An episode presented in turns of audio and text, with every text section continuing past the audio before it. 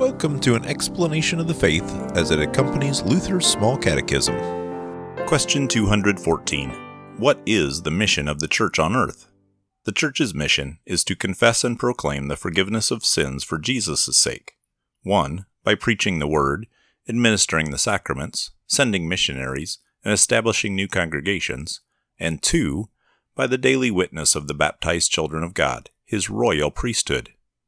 Matthew 28, verse 19.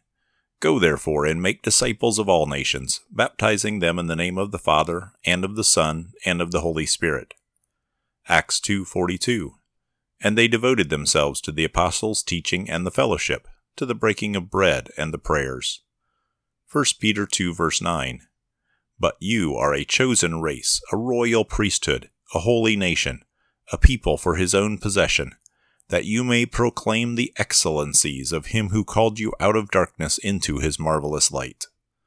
Read Acts 8, 26 to 35, where Philip witnessed to the eunuch, and Acts 4, verses 23 to 30, where Christians prayed for the gospel to be proclaimed.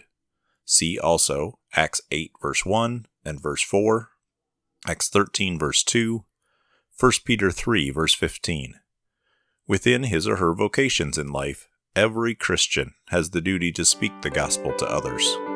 Thank you for listening to the explanation of our Christian faith as found in Luther's Small Catechism, brought to you by St. Luke's Lutheran Church in Oviedo, Florida.